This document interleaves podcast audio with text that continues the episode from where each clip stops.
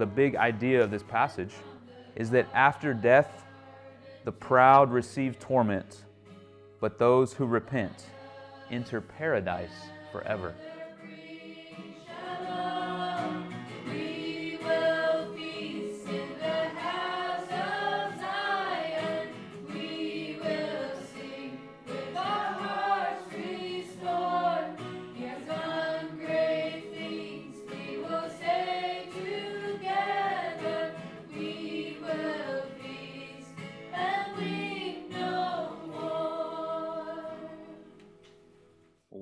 Happens when we die. Some new research has come out that researchers monitoring a man with, uh, they're monitoring his brain waves. He had a heart attack and died while they were monitoring. This is a new revelation. This is a new discovery because this has not been done, or at least they claim it has never been done before, measuring the brain waves while someone passes away. Researchers hope this will shed some light on what happens when we die. But even as they look at the results from this, there's not a lot of conclusions. There's speculation, but we really don't know that much. What happens to the brain when we die? I think a more important question that many of us ask and wonder is what happens after we die? What happens to us when we die? The writer of Ecclesiastes said that God has put eternity into every man's heart. And that makes sense as we think about and, and consider, we recognize that many people want to know what happens when we die. We're not concerned about a printout of our brain waves, but we want to know what happens to our soul? Where do we go? And can we really know anything about what happens when we die? Can we really know for sure? Well, our passage today is Luke chapter 16, verse 14 to 31. We'll start in verse 14 and go to the end of the chapter. And in this passage, Jesus tells us what we need to know about what happens after we die. What happens to our soul? What does eternity at least start out looking like? So let's read the passage with this in mind, and then we'll study it closer.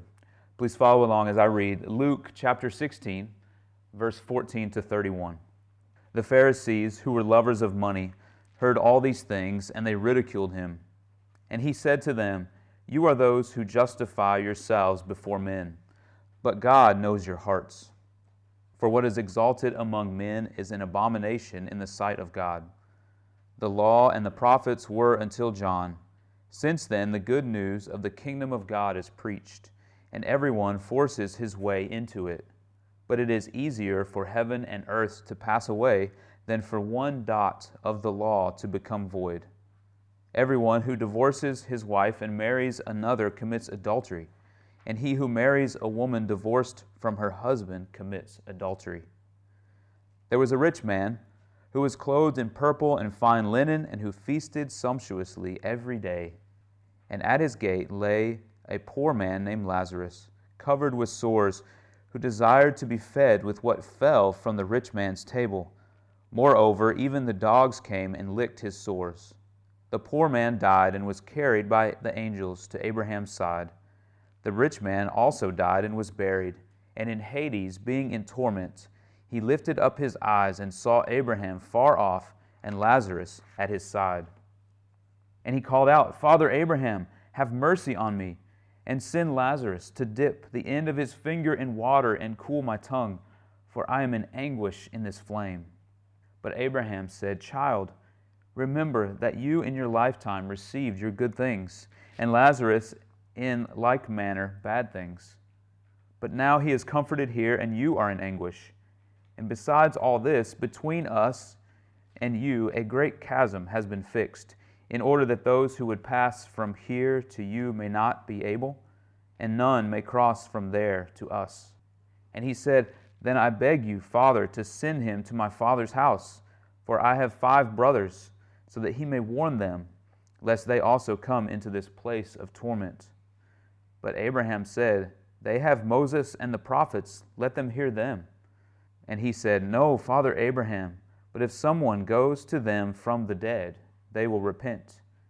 And he said to him, If they do not hear Moses and the prophets, neither will they be convinced if someone should rise from the dead.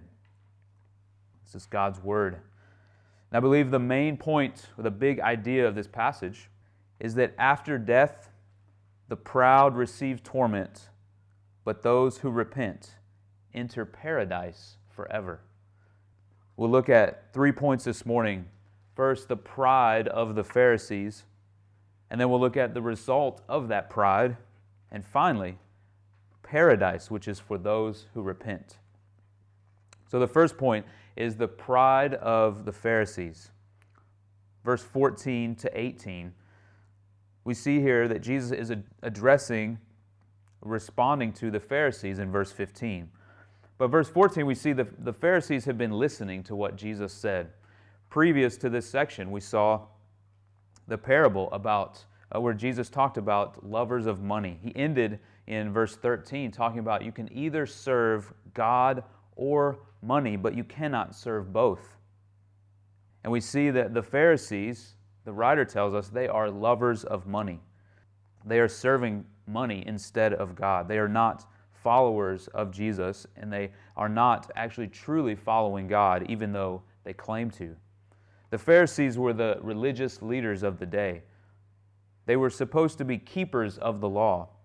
They were the experts of what we call the Old Testament. They were supposed to keep the law and also instruct God's people on how to keep it. But we see they're lovers of money.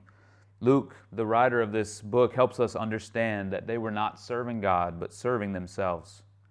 They were proud as lovers of money. They wanted to gain security, a sense of accomplishment, purpose. They wanted to have worth because of their money and their career. A lover of money is tempted to look to these things for to, look to money for security. And we are too. We are tempted to be lovers of money. Many of us have thought, if, if only I had just a little more salary, it'd be nice if I just had a little, little bit more coming in. Many times we can be stressed about retirement or kids' college funds. We might get mad or depressed when we have to pay for something that's unexpected. I wasn't planning to have this thing I need to pay for. Often we want to buy trendy things, something that's fashionable, so that people will like us or notice us, or they might want to be like us. Those are all indications that we're also tempted to be lovers of money. This is the first pride of the Pharisees that Jesus points out, or that's pointed out by Luke, that we see in this passage from the Pharisees that, the, that they were lovers of money. We also see that they ridiculed Jesus. Verse 14 says, After they, the Pharisees, who were lovers of money, heard all these things, and they ridiculed Jesus. They're distancing themselves from Jesus and his teaching. To ridicule Jesus is to say something like, This guy doesn't know what he's talking about.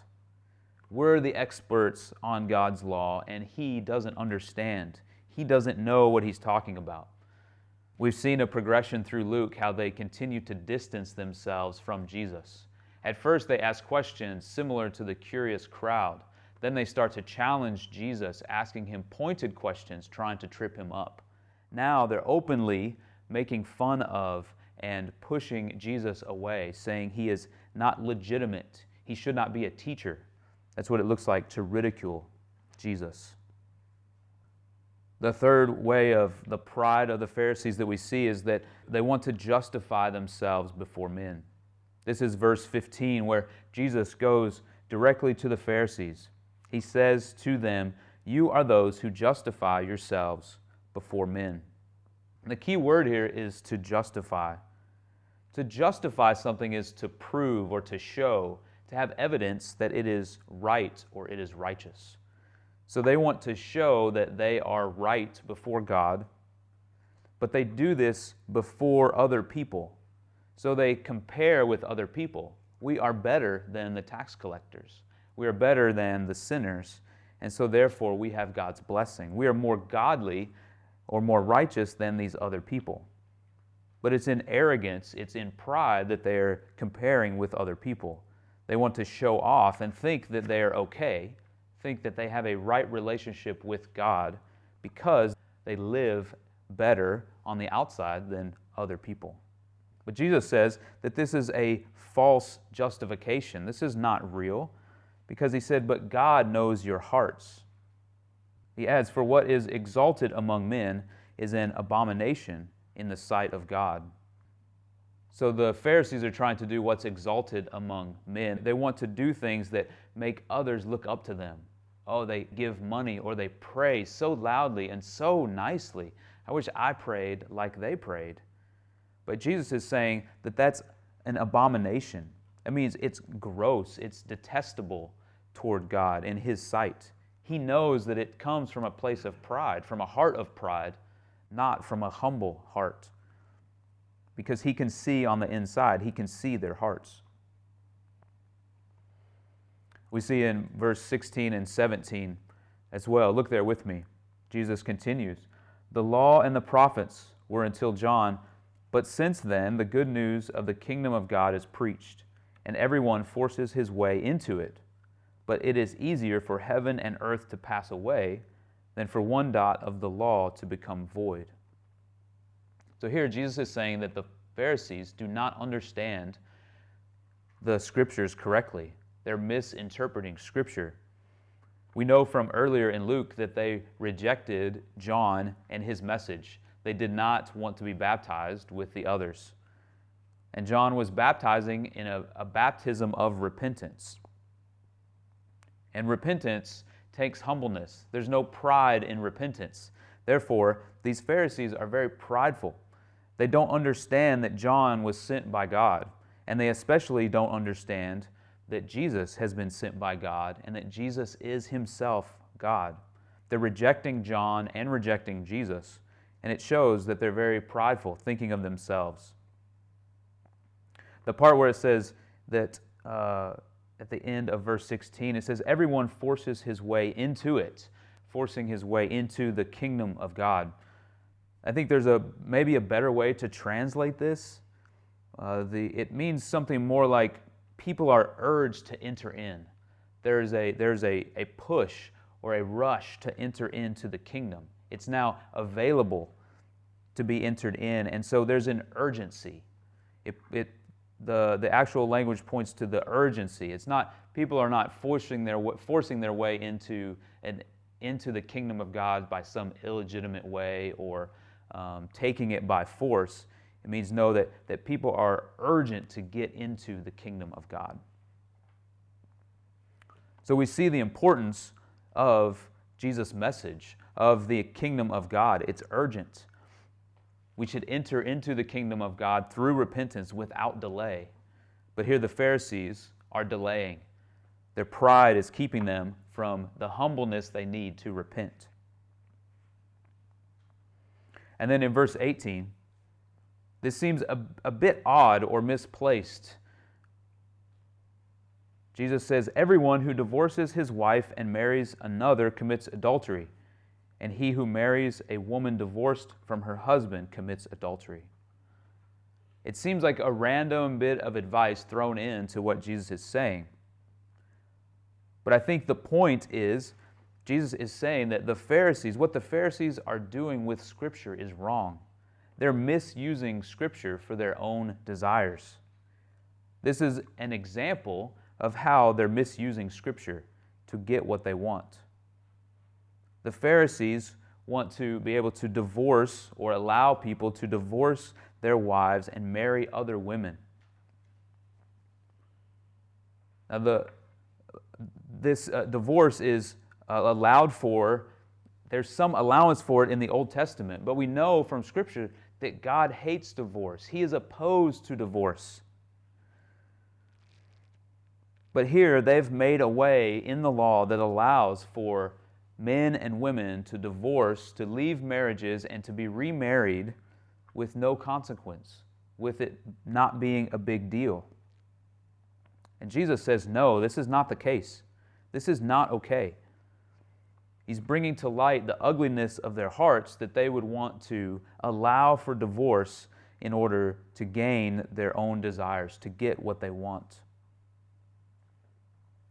They are not near God by allowing this to go on. They are not in God's kingdom, they are not believers. By, and it's indicated by their allowance of this, making a way for divorce to be totally fine.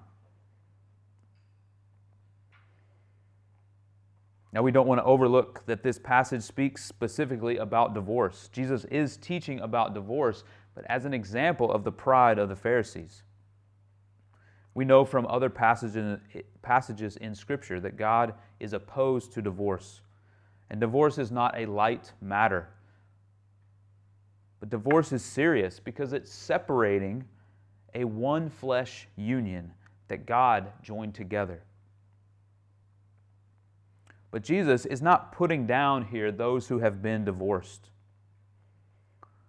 This passage is not intended to shame anyone who has been through divorce or to say that a divorced man or a divorced woman is somehow unclean or unfit to be a believer or somehow tainted or less than others. The message here is that divorce cannot be a tool to gain what we want from this world. The Pharisees must have been allowing themselves and others to divorce for little or no reason, and then to remarry as freely as they wanted. But Jesus is saying, no, we should take marriage seriously. And we should take marriage as serious as God does. He says it's joining of two people into one. Now, the Bible says specifically that divorce is permitted when there's adultery involved. It also does not give room to tolerate abuse within a marriage. And it's possible that abuse could lead to divorce. But for all marriages, we should hold all marriages with honor before God, wanting to honor Him. And we should be careful to respect God and His views on marriage and divorce. So we want to honor God and respect Him as we talk about marriage, and even when divorce is considered. Husbands and wives, for us, the, the word divorce, the D word in our marriage, should never enter the conversation. It should not be used as a threat to get your way. It should not even be used as a joke, something to joke about. Even joking about divorce can be hurtful and disrespectful to others, to your spouse, and especially to our Heavenly Father. So we want to be careful how we talk about divorce. We want to hold marriage in, with high regard, just as God does. Now, before we go on to trash the Pharisees and their pride, we need to recognize that we are tempted and capable of being just as proud as the Pharisees and doing the exact same things that we see them doing here. So we don't want to ridicule them, but we want to examine ourselves. Are we full of pride like the Pharisees are full of? And where are we tempted to be prideful? Because even if we're not full of pride as we see them, we're still tempted in many of the same ways. We're tempted to pursue money and the security, the status, the power that money brings. Money is very tempting, especially in the city we live in, because everyone is pursuing money. Most people we're around are lovers of money, and it's very easy for us to justify doing the same thing. We should also consider God's approval or justification. So, how are we justified? How are we made right? Galatians 2 says, We know that a person is not justified by works of the law, but through faith in Jesus Christ. So we should be reminded that it is not what we do that makes us right with God, but it is faith in Jesus. And it's Jesus' blood that allows us to be right, that brings us into a right relationship with God. So, true justification truly being right before God is through faith in Jesus. It's not following laws and following rules. We want to reject religion as the means to being right with God.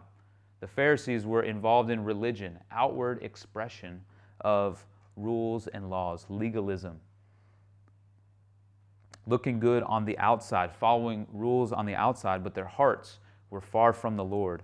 And we have that temptation as well. We don't want to give in to religion or the legalism that says we need to look a certain way, that we need to follow certain rules. But we want to be concerned with heart change, that God would have our hearts and that others would also be, their hearts would be changed as well. So our desire, our concern should be for our heart and the heart of others around us. And we should be considered, we should consider the heart change, not the outside works, not the following of rules first.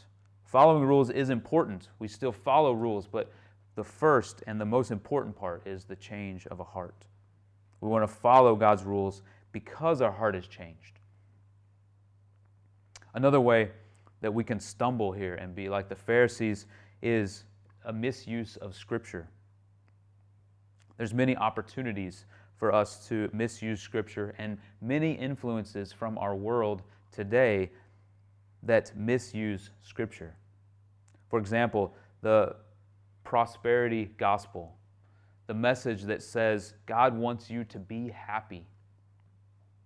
Now, God wants the best for us. But when we say God wants us to be happy, that usually means happy right now, doing what I desire. That kind of thinking is what the Pharisees were doing when they allowed divorce.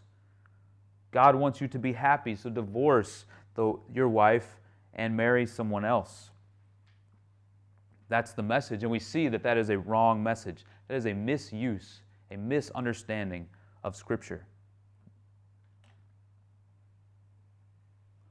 There's a temptation for us to do this, even to drift slowly into this. Sometimes we think about if we're doing well, then that means God is pleased with us. The good things that we have is because God is happy with us. Or the bad things that are going on in our life is because God is not happy with us. And that's a misuse, a misunderstanding of Scripture. We know that many times we suffer and we deal with things so that we would rely more on God. It is actually His purpose to draw us to Him. And that's why we go through bad things. I think another way that we can misuse Scripture is in our marriages. There can be times where one spouse thinks that the other one does not deserve our love. A husband might say that his wife does not deserve his love because she will not submit to him. Or maybe he even tells her, You must submit to me. Maybe a wife says that her husband does not deserve her respect because of some past sin or something that he has done before. This is a misuse and a misunderstanding of God's word. God does not call husbands to love their wives if their, if their wives deserve it.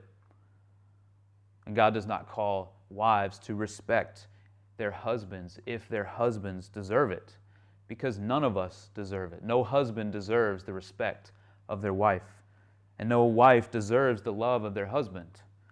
We love and respect out of love and submission to God. We love with the love that He gives not because one or the other deserves it or not. So we must be careful not to misuse or misunderstand Scripture and apply it in a way that serves our desires but is very prideful. Now we see after Jesus calls out the Pharisees here, he shines a light on their pride and then he tells a story. He tells a story of where this pride leads. What does it lead to after death? Let's look again at this parable at verse 19, in verse 19. Let's start there.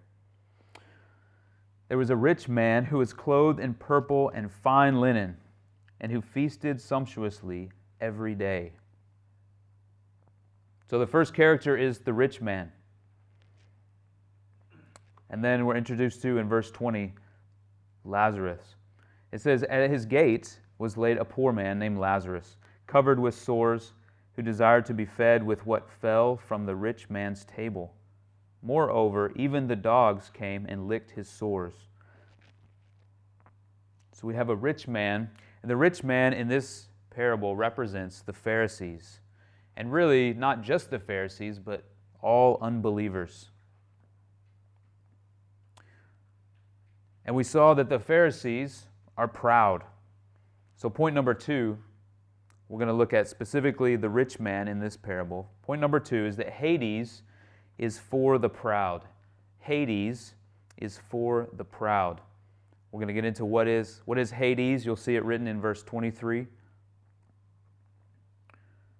Hades is for the proud. And when I talk about the proud, I do I am referencing back to the Pharisees. But pride can show up in different ways. Proud here means the self-focused.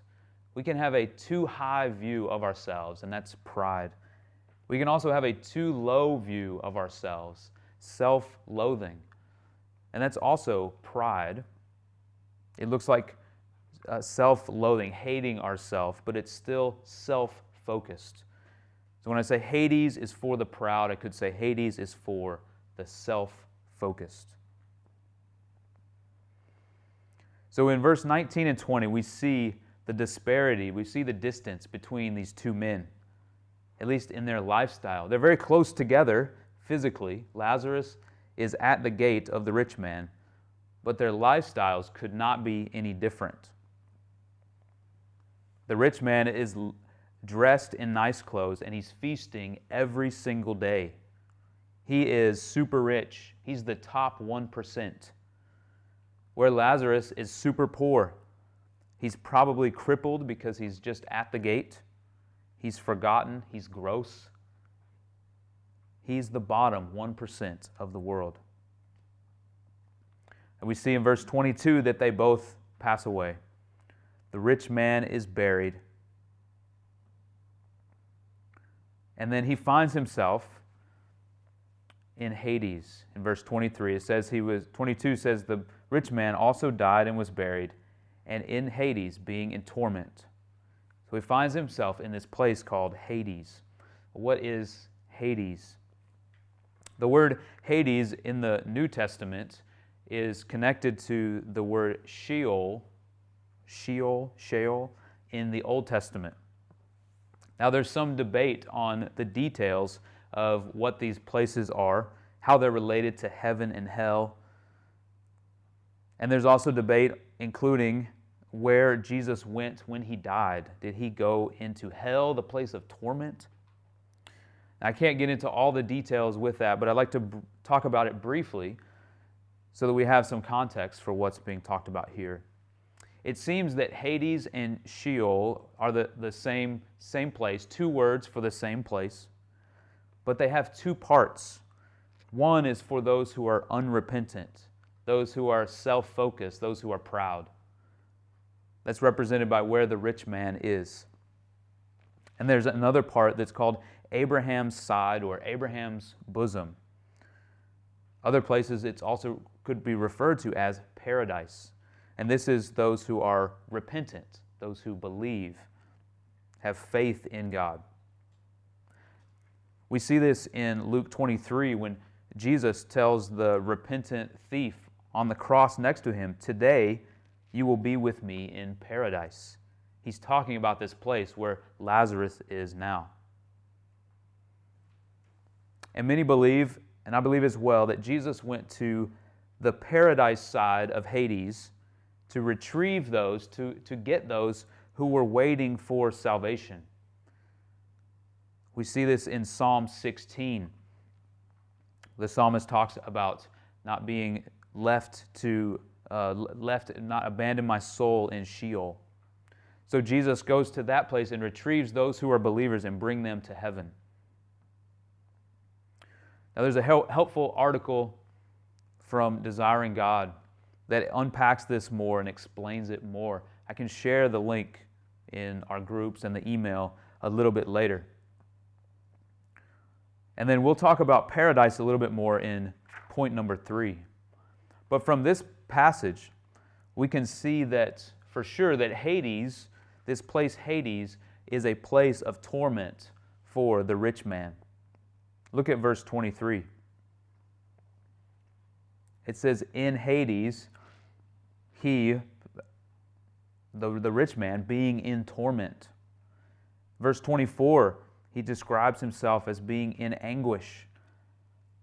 And verse 25, Abraham confirms that he is in the place of anguish. And then in verse 28, the rich man wants to spare his brothers from this place of torment. Now, a dictionary definition of both torment and anguish is severe physical or mental suffering. Severe suffering. Have you ever suffered? Imagine that, but it never stops. To the point where not even a drop of water would bring relief, as we see the rich man asking for from Lazarus. I was trying to understand how desperate that would be that even a drop of water would feel like relief. And I thought about one time driving through a big city when it was pouring rain. One of the heaviest rains I'd ever seen, tons of water. My wipers are going full blast. I'm gripping the steering wheel tight, trying to make sure I stay in my lane. And I remember at some point going underneath a bridge there was a, a road overhead, and I went under the bridge, and instantly it was quiet. For about two seconds, as I drove under the bridge, it was peaceful and quiet. The road above was blocking the noise of the rain hitting my car. And there was some relief. There was a little bit of hope. I was reminded that, oh, yeah, the whole world is not, it's not raining everywhere in the whole world. There's places where there's not rain and this will end. It's not going to last forever. There are peaceful places, there is hope. But for the proud, for those who are in Hades in torment, there is not that ray of hope, that little bit of hope, the reminder that this will end. For us on earth who are believers, when we suffer, and sometimes it feels overwhelming, we can have that hope. We have that hope that it will end. But Hades is not like that. It is only torment, it is only anguish forever and ever. That's why a single drop would bring some relief. And we see in verse 30, uh, 23 that he's in Hades, he's in torment, and he lifts up his eyes. I think the writer is giving us the image of him being lower down than Abraham and Lazarus. Now, we might think that this lifting up his eyes could be similar. We wonder maybe, is this similar to him, the younger son in the parable of the prodigal son? He comes to his senses. Do you remember that? He comes to his senses and he realizes, I should go back to my father. And I wondered as I read this, is, is this similar? Is the rich man doing this? But the lifting up his eyes is not a move of repentance, but we see that he continues in pride even as he sees that he is in torment. He lifts up his eyes, says, and he saw Abraham far off and Lazarus at his side, and he called out, Father Abraham, have mercy on me. And then notice what he does next. He asks for mercy, but he says, Send Lazarus to dip the end of his finger in water and cool my tongue, for I am in anguish in this flame he's still thinking of himself. He doesn't move toward repentance. He doesn't say, I was wrong for what I did. He doesn't apologize to Lazarus for not paying attention or never giving him anything.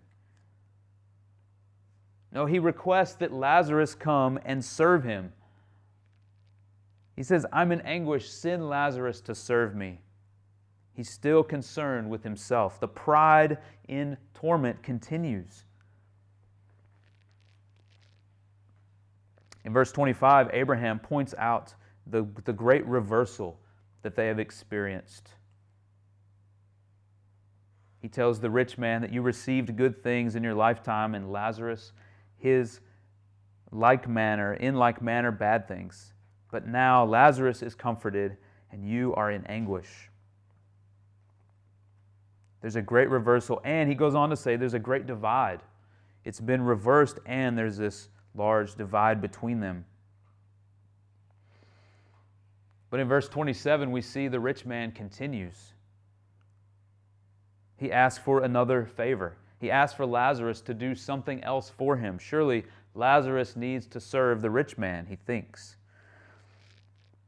He asks that Lazarus would go back and talk to his brothers, would go to the rich man's father's house. Verse 28, he says, For I have five brothers, so that they may that he, that is Lazarus, may warn them, lest they also come into this place of torment.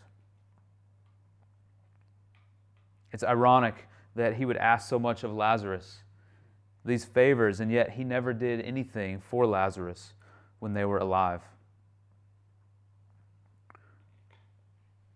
Abraham responds in verse 29. He says, They have Moses and the prophets. Let them hear them.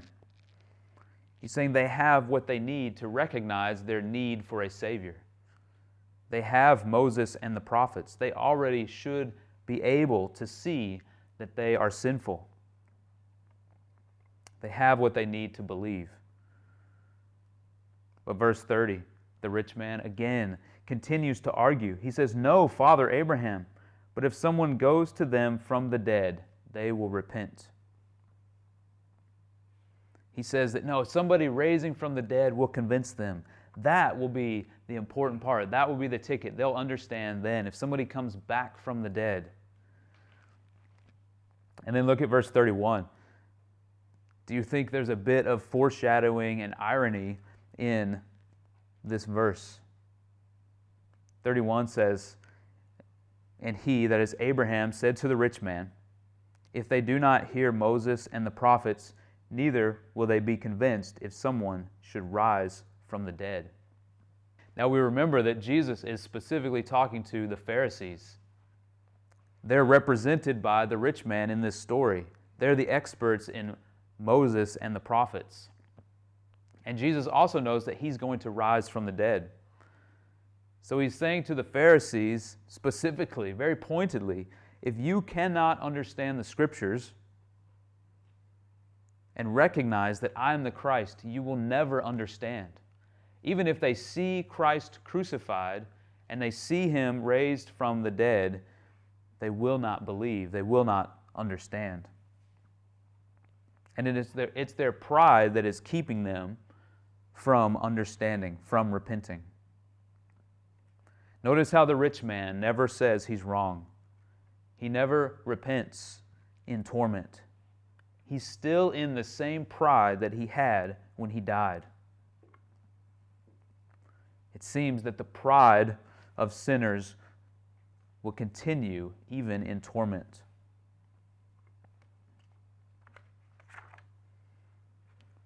Other places in Scripture it says that there will be some at the end of time who will say, Jesus, we prophesied in your name. We cast out demons in your name. We did these things for you. And Jesus will reject them and say, I never knew you. People may come to this place of torment and say, I, I don't deserve this. I wasn't that bad. I went to church. I was a member of a church. You might say, I was a minister. I was a missionary. I was baptized. Why am I here?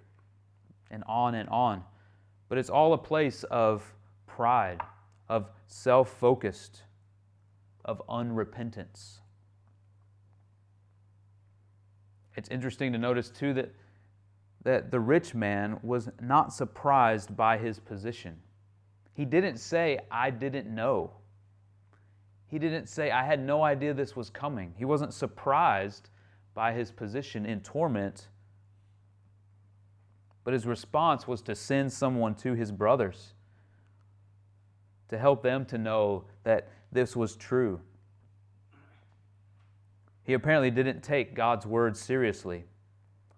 He was distracted and consumed with himself instead of listening to God when God spoke through Moses and the prophets. I think for us today, we should see the ugliness of pride pride in our hearts is as ugly as the description of Lazarus in this parable. lame, starving, covered with sores that dogs come to lick. That is the ugliness of our pride. And it's destructive. And for many, for all who do not repent, it will lead us to torment. Anyone who does not repent, Hades is for the proud. The pride that will keep us from repentance will lead anyone who is kept from repentance because of pride, it will lead them to torment, to Hades. Another thing that we should consider is that our hearts should break for lost people. We don't want to ridicule or judge someone who is proud now. Our hearts should break for them. They're on the same path as this rich man, and they don't realize it. So instead of looking up to rich people, people that have the things that we want, we should pray for them. We should ask God to humble them now before it's too late. Because there's no humbling after we die, there's no change of condition after we die. We must repent before we pass away. And we want our hearts to break for the lost, that we would pray for them earnestly, that God would change them, that God, God would bring them to a place to repent. Now, let's look at the parable one last time and focus this time on Lazarus. The point number three is paradise and its citizens. Paradise and its citizens. Who is in paradise? First, we notice in verse 20 that Lazarus has a name, but we didn't see a name for the rich man. We keep calling him the rich man. He has no name. This already assigns value. Jesus is assigning value to this man in the story, even though he's rich. He assigns value by naming him. And we see the depth of Lazarus' suffering in verse 20 and 21. He's poor, he's crippled, laid at the gate of the rich man, and he's covered with sores. Verse 21 says he's starving he, he desires the leftovers from the rich man's table. But he's not even capable of keeping stray dogs away, but they come to lick his sores. I think if Lazarus was at the gate of our apartment complex, we would be repulsed. It would take a lot of grit to not recoil or step away or draw back when we see him. Now, when they both die, we see that there's no mention of Lazarus being buried, but he's carried by angels to Abraham's side. The image of upward, not going downward like the rich man into the grave, into torment in Hades, but he's up, going up, carried by angels. And he goes to Abraham's side, which again is sometimes called Abraham's bosom. And this, the what's communicated here by Abraham's bosom is not just that he's been given a hug, but this is the best seat at a large banquet. There's a, a banquet feast going on, and the best seat is to be at the, the bosom of the host. So think about the parable of the prodigal son. When the younger son comes home and the father throws the big party, you could say that the son was at the father's bosom he was the honored guest. He had the best place at the feast. And that's now where Lazarus, Lazarus is. This, he's in the best place. He's honored. Now, I mentioned earlier that this is, this is not heaven, this is the, the place of the dead. This is uh, Sheol or Hades, most likely, as we see in Psalms and, and other places in the Old Testament. But we see too from this passage that this place is paradise. There's a feast going on, and Abraham is there. This is where God's people would have waited for Jesus to pay the penalty for their sin. They're waiting for Jesus to come and to die and then come to them to take them to heaven. But the feast has already started. It's like a pre party party. They're already in paradise, they're already getting ready. Now, while they were alive, the rich man and Lazarus were completely opposite in every way, drastically different. And now we see they're still drastically different in drastically different places torment for the rich man and paradise for Lazarus. So, how did this happen? Why does Lazarus go to paradise? We understand how the rich man goes to torment because of his pride, but how does Lazarus go to paradise? Well, look at how Jesus narrates the rich man's argument in verse 30. Verse 30, he says, The rich man's replying to Abraham. He says, No, Father Abraham, but if someone goes to them from the dead, they will repent.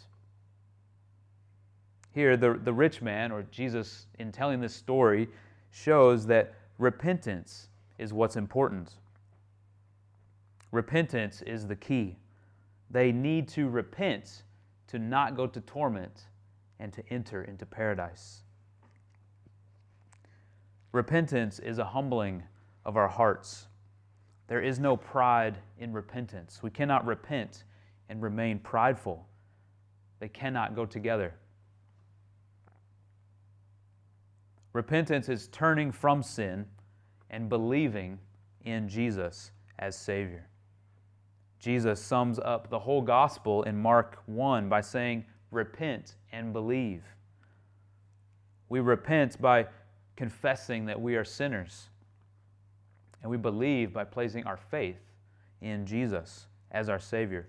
Lazarus apparently had repented of his sin and believed that God would send a Savior. In verse 31, Jesus makes it clear that Moses and the prophets are not enough, uh, excuse me, are enough to know that God is faithful and that he will save his people. The Pharisees should have known this at this time.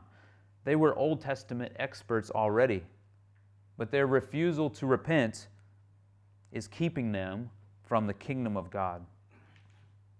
So, friends, the message today is do not refuse to repent.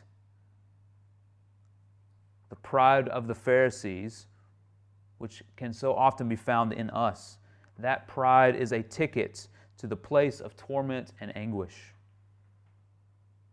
So do not miss the opportunity you have now to repent and believe in Jesus. Notice how Jesus ends the parable with Abraham saying in verse 31 that if you do not if they do not hear Moses and the prophets neither will they be convinced if someone should rise from the dead. Friends, we have Moses and the prophets and we also have Jesus, who died and raised from the dead. We can know Jesus. We have all the information that we need. We have what we need in order to repent and believe in Jesus. And we must be reminded that repentance and faith are both gifts, gifts from God. Back in Luke 15, we you may remember the parables of the lost sheep and the lost coin. In those parables, we saw clearly how repentance is initiated, it's started and carried out by God. He's the one who brings us to repentance. And so we trust God to do that in people around us. We don't know who He will bring to repentance. We hope that it is many. And Christians, for us, we know that we are secure as God's children. The Bible tells us that we are secure as His children and we are destined. We are on our way to paradise with Him when we die. But we must consider does our life, do our lives look like we're on our way to paradise? Galatians 2 says, I have been crucified with Christ. It is no longer I who live, but Christ who lives in me. And the life I now live in the flesh, I live by faith in the Son of God who loved me and gave himself for me. So the life, it says, I, the life I now live in the flesh, that means this life now, I live by faith in the Son of God. That's how our lives should look, living by faith. One way we live as those who are on our way to paradise is to remember that suffering that we experience now is temporary. We have hope that it will end. There is a place reserved for us at the table where there is no suffering, there is no pain, and there is no sadness.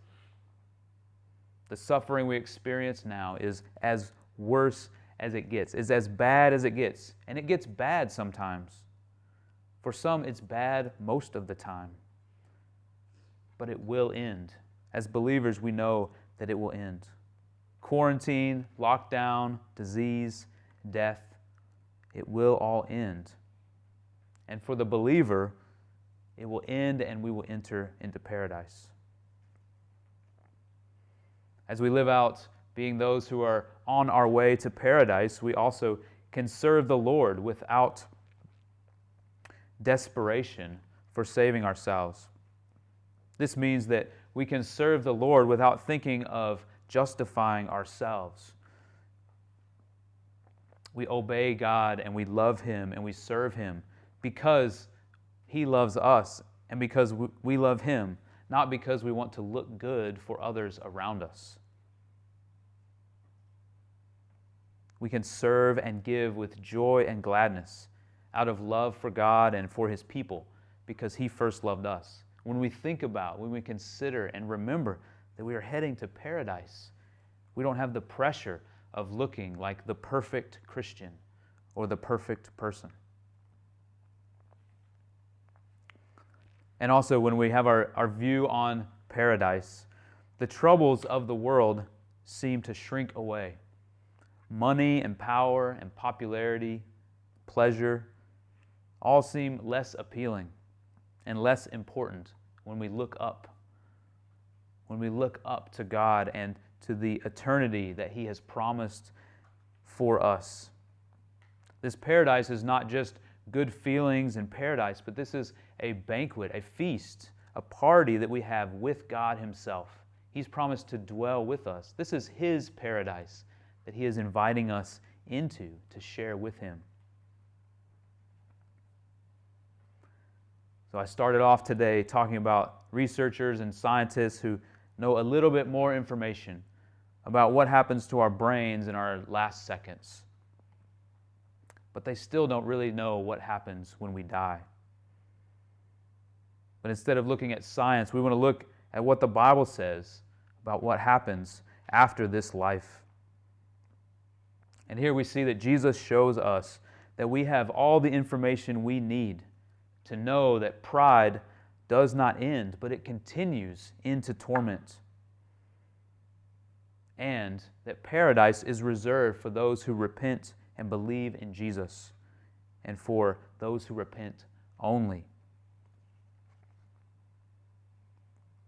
I really love the chorus of the song we sang earlier We will feast in the house of Zion, where it says, We will feast in the house of Zion. We will sing with our hearts restored. He has done great things, we will say together. We will feast and weep no more. I want to challenge you to take your bulletin with you this week, listen to that song, sing it, learn it, and let's look forward to the feast in paradise that we have with our God. I really hope to see you there.